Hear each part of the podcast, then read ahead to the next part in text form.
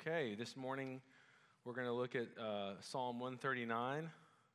So last week we finished up the 119 series. This will be the last psalm I preach, and then uh, Jason will be preaching next Sunday. And then we're going to start our series in the life of Joseph, which I'm really excited about. Hope you'll join us for that in two weeks. But for Psalm 139, it's, um, it's one of my favorite, I think it's a lot of people's favorite psalm uh, because in it, David takes very important and concrete theology. You know, God is omnipresent, He's everywhere, He's all knowing, but He personalizes it and He meditates on it and He draws us in to where it's really like a tune up to our, our Christian lives. Are we interested? Are you interested in a personal, like, vibrant relationship with God? Do you want Him to know you? Do you want to know Him? That's really the question before us in this psalm. And so David teaches us uh, what it looks like to take a truth like that and meditate and churn on it, especially in light of struggles uh, that we aren't exactly sure what his struggles are, but they're in this psalm as well. And so I will encourage, uh, encourage us to read this together, meditate on it together, and grow. So let's read Psalm 139. O Lord, you have searched me and know me. You know when I sit down and when I rise up. You discern my thoughts from afar. You search out my path and my lying down, and are acquainted with all my ways. Even before a word is on my tongue, behold, O Lord, you know it altogether. You hem me in behind and before, and lay your hand upon me. Such knowledge is too wonderful for me. It is high, I cannot attain it. Where shall I go from your spirit? Or where shall I flee from your presence? If I ascend to heaven, you are there. If I make my bed in Sheol, you are there.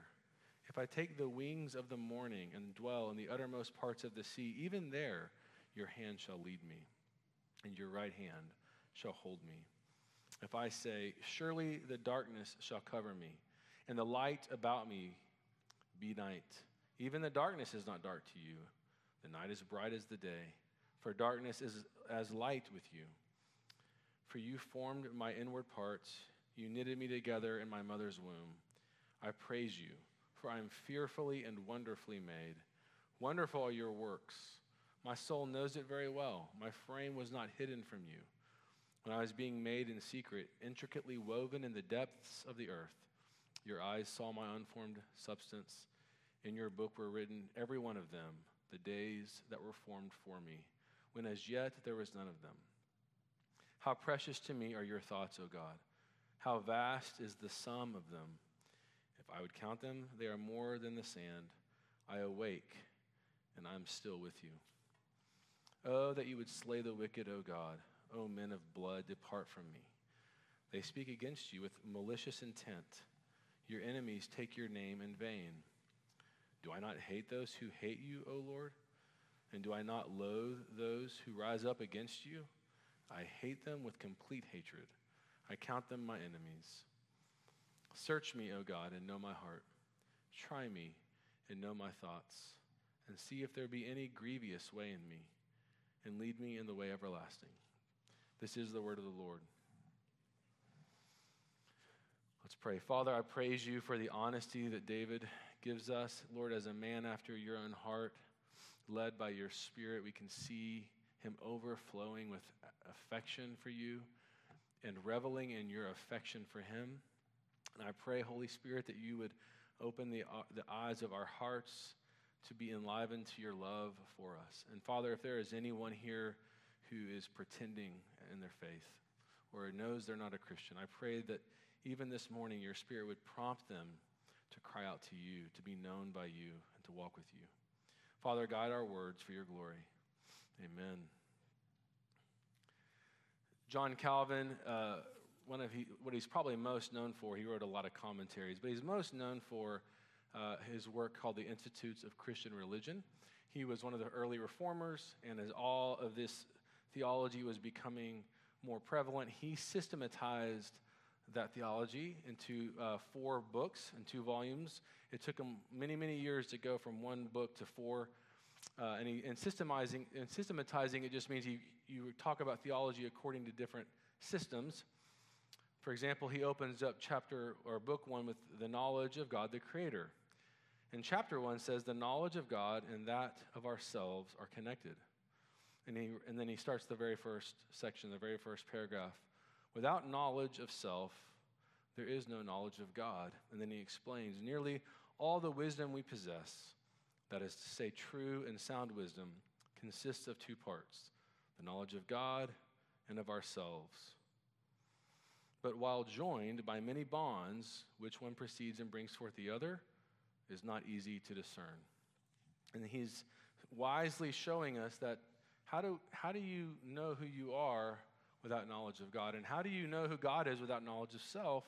And David has really shown us that in Psalm 139. He's obviously struggling. We'll talk more about that, what we can guess from the psalm. But, but in his struggle, he's, he's meditating on who God is and what he knows of God. And furthermore, what God knows of him. And it's beautiful. And so, my question to you as we move into this conversation is how much do you want to know God? Because it's going to be hard. To know God means I've got to begin to know myself. And I've got to begin to open up my own life to let Him show me areas of my life that I may not be excited about. And I may need to, I need to, may need to dig deeper, and, it's, and it can be painful at times. But it's through the process of knowing God and ourselves that He becomes more and more beautiful, at least to our spiritual eyes. Obviously, he doesn't change, but, but our experience of him will change and we'll, we'll delight in him more as we do that. I think oftentimes, though, our struggle is we get to a level of comfort, right? We, we sort of find our level of Christianity. We kind of find out how life can work for us. We get to that place and we kind of stall out. I would encourage you to not do that. Please, let's be Christians who uh, are, are passionately growing in Christ and learning who God is. And so I hope this morning we'll, we'll begin to kind of peek into that process a little bit more. Uh, and we'll learn to know Him more uh, so that we can know ourselves more. And we'll learn to know ourselves more as we learn to know Him more. So that's kind of our goal. It's a two point sermon. Uh, that doesn't mean it's shorter, that actually means it's longer, because that means there's four points, because you have to have two points every two. Anyway, so it's two points. And the first point is knowing God. Knowing God as he, because he knows us is the first point. Uh, right there at the very beginning uh, of this psalm, oh Lord. Very uh, affectionate. David could have easily just, or David, yeah, David. See, I'm, I'm getting confused already. David could have just easily said, You are omniscient, you are everywhere, and then moved on. But he sits there and with affection, he says, Oh Lord, you have searched me and known me. And as you know, the Hebrew word for known is much more than just you have sort of factually known I exist from a distance. There's an intimacy in that language. He goes on to explain how God knows when he sits down, when he rises up, he discerns his thoughts from afar. That doesn't mean God's far away, it means while the thoughts are far away. Because in the next line, he says, or a few lines later, before a word is on my tongue. That is, we don't really have a thought by, until you've formulated it into a word, a symbol of some kind, whether internally or externally. Yet God, prior to you having formed the word, already knows your thoughts. And he loves you and he cares for you. And David is saying these things in the sense of being close to God. In fact, in verse 6, he says, Such knowledge, it's too wonderful for me. It's too amazing. He's overflowing with beams of just glory. He can't believe how good God is. Part of growing in our faith is coming to that place where we actually have this desire to know God and be known by Him. Now, in, in growing up, all of us go through these phases where you get into new locations, new places, new ages, new circumstances where you begin to test how much you're known, how much you're loved. Have any of you ever, when you were younger, said, I'm going to run away to your parents? I did that. And my mom just smirked. And I had my tape recorder, and maybe, I don't even know what else I had. And I, I got 100 feet out the front door. And then I came back. And uh, she did say, I, I, knew you'd come back, or I would have come for you. But um, there's this testing process. I think David is somewhat in this testing process. He, he knows that God loves him, but he's processing like all of the ways in which God pursues him. Where, where can I go from your spirit? Where can I flee from you? If I go ascend to heaven, you are there. If I make my bed in Sheol, you are there. If I take up the wings of the morning, he's, he's exploring all the places I, he could run, knowing that God will pursue him.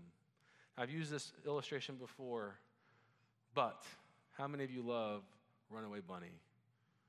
This is uh, Margaret Wise Brown's first book, and it was a success, written like in the 50s. And it's about a mother and a baby bunny. I'm not going to read it to you, but essentially, this little bunny is growing up. And like David, begins to kind of explore how much the love the mom has and says, You know, I'm going to run away. And the mom says, I will run after you.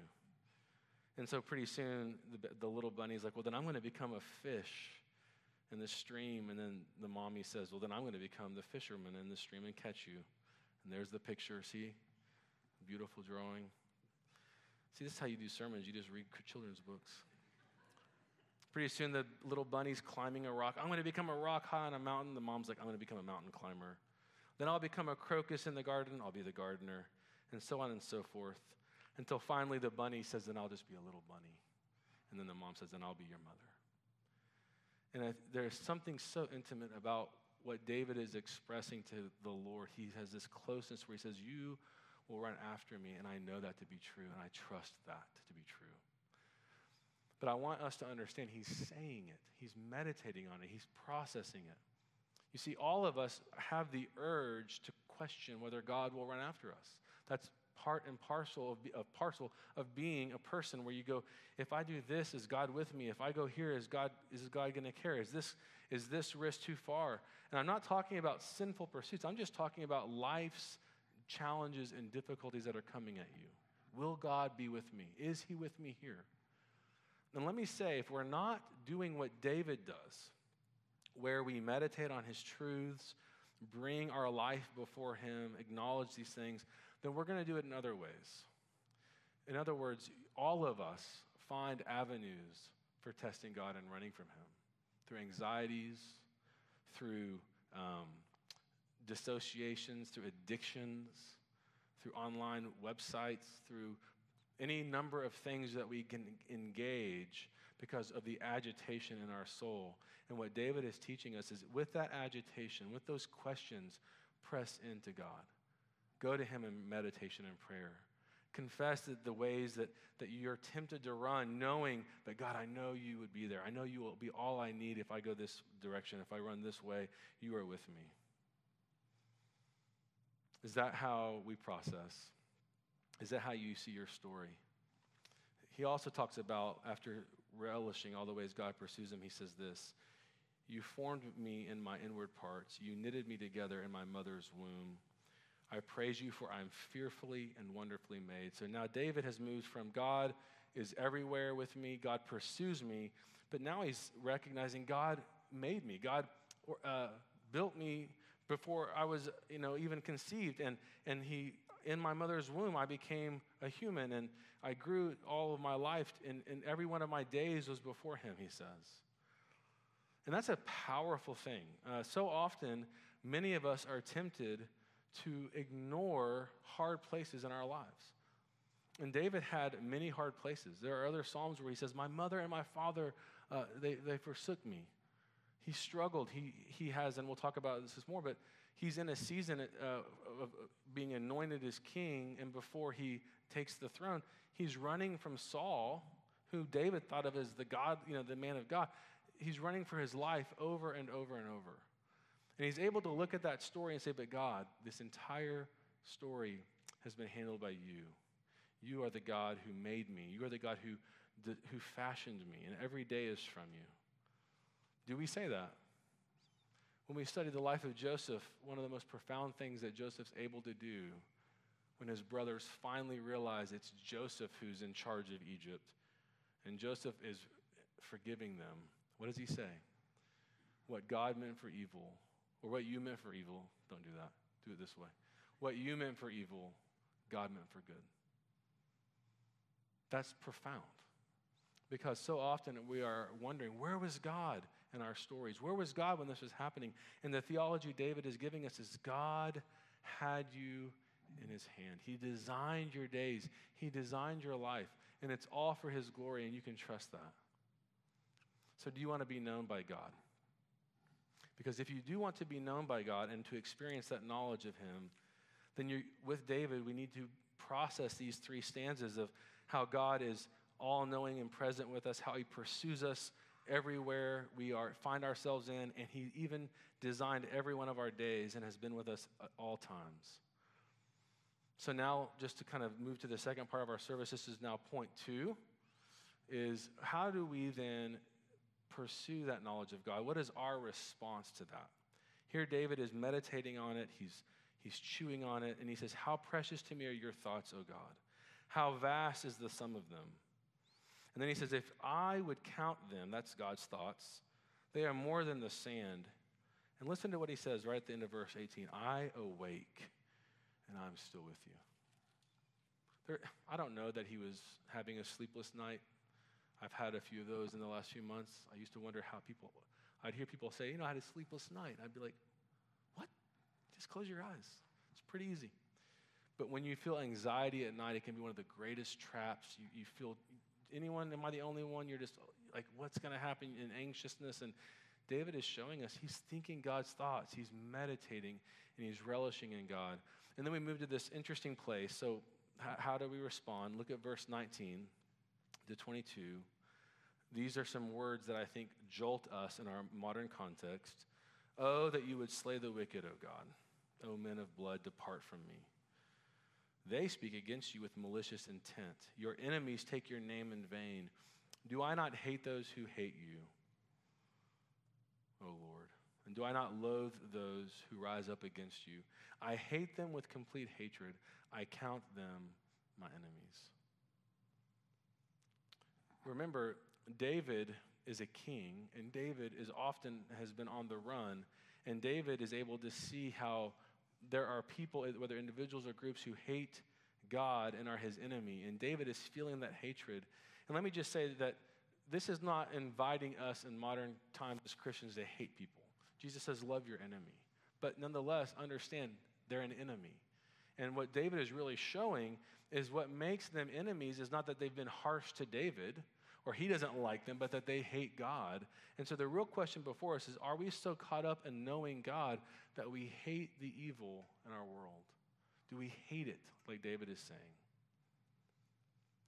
Um, Jesus, as you know, when he went into Jerusalem on several occasions, he took a whip and he drove out the money changers, right?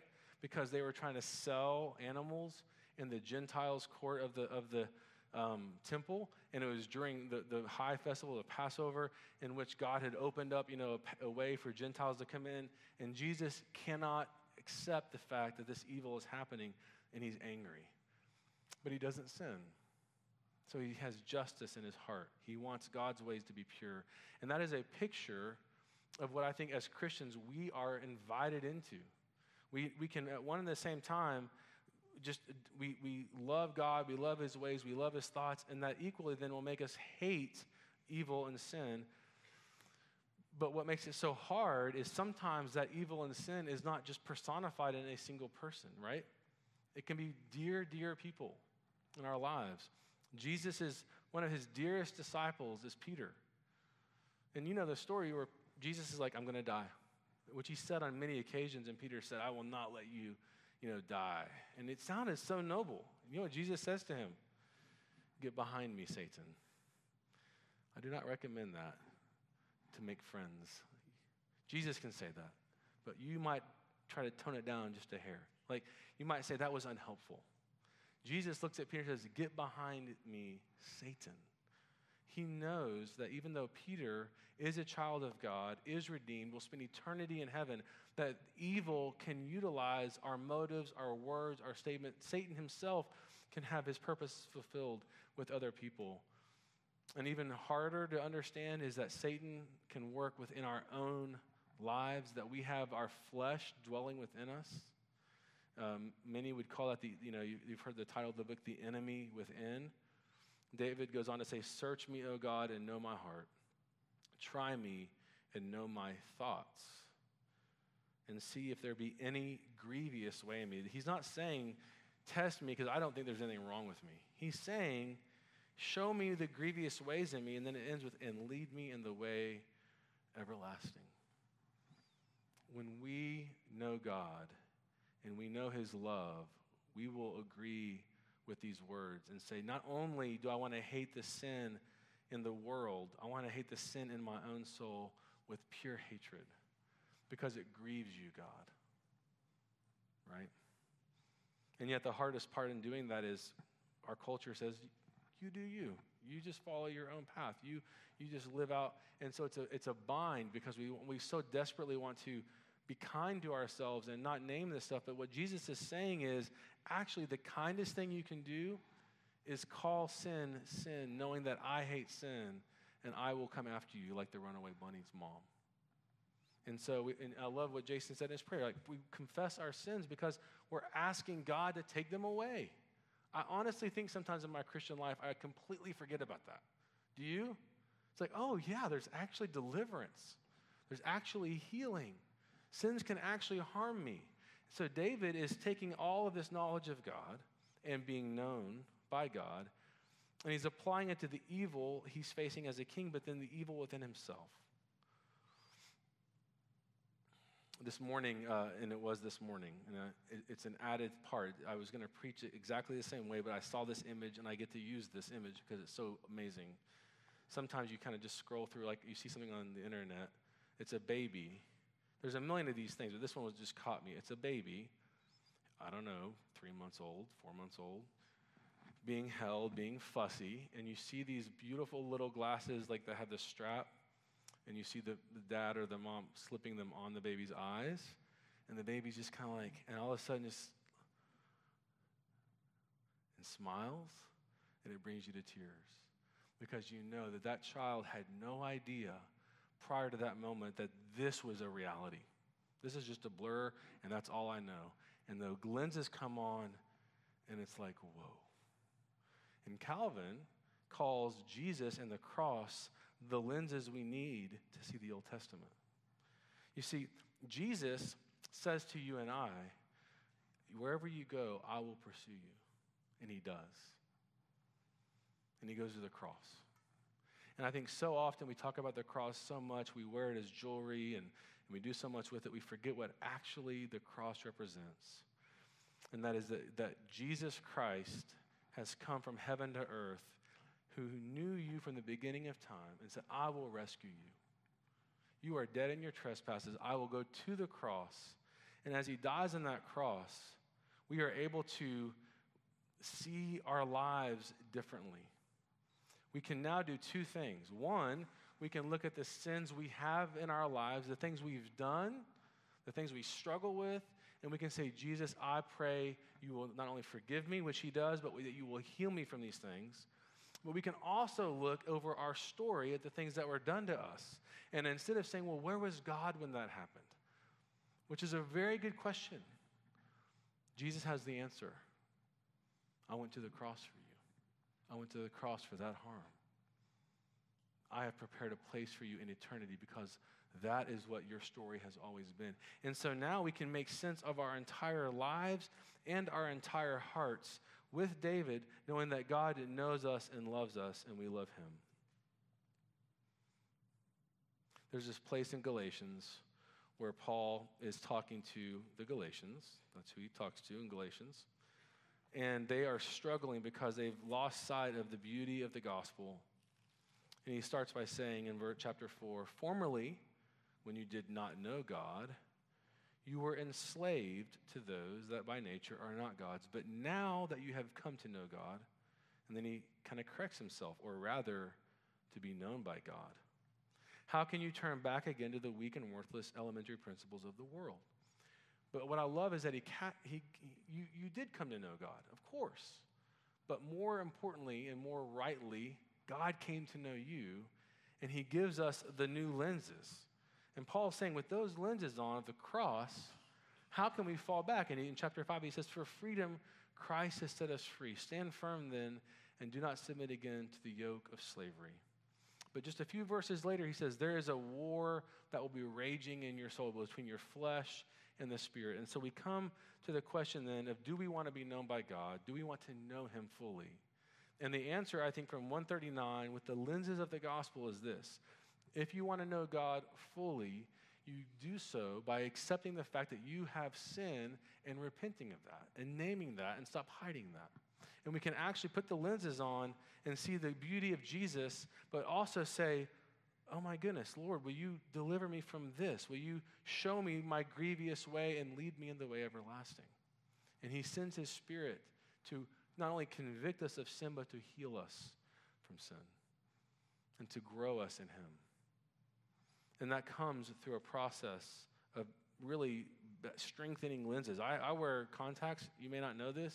The reason I don't wear glasses is because they're like that thick. It's like I look this way and you're going to see like Coke bottle lenses. And so when you look straight on me, my face is like in here. And so I'm like, and they're so heavy. No matter what technology I get, it's like, oh, here's the newest technology. That'll be $10,000. And then they ship them to me and they're like still super heavy but I can see. No matter how bad my eyesight get, I can see. The gospel will continue to let you see. And so we go back over and over, and it's like, yes, there's more sin. Let's try this lens out. Let's get the, let's get the cross back in view, and you can see again clearly. So, will you do that with David? Practically speaking, will you invite God to be God in your life? Will you will you say with David how wonderful it is that God is with you everywhere you go and at all times, that he pursues you, he knows you, he rescues you, that he forms you in your mother's womb, and every one of your days he knew from beforehand, and he has a design for you to bring glory. And that one day, someday, when we die or he returns, we will be with him forever. That is how we can know God by meditating on those truths and bringing our lives to Him in the meantime for our um, eyesight to be sanctified. Let's pray. Thank you, Jesus, that you pursued us. Lord, we ran so far. And Lord, even now, if we're honest, we are prone to wonder, prone to turn to so many other things for comfort and strength. Teach us, Lord Jesus, to come back to your cross over and over again, seeing the length that you have gone to. And Lord, that you are ruling and reigning right now from heaven, that your spirit dwells in the lives of your people, administering the truths that we learn at the cross. Lord, that your blood is sanctifying us, that we are being made new every day. And I pray, Lord, that we would live out of that reality and grow deeper in love with you, Jesus deeper in love with our Heavenly Father, deeper in, in love with the Holy Spirit who dwells in us. We're longing to learn to walk in your ways. Lead us in the way everlasting, we pray this morning for your glory. Amen.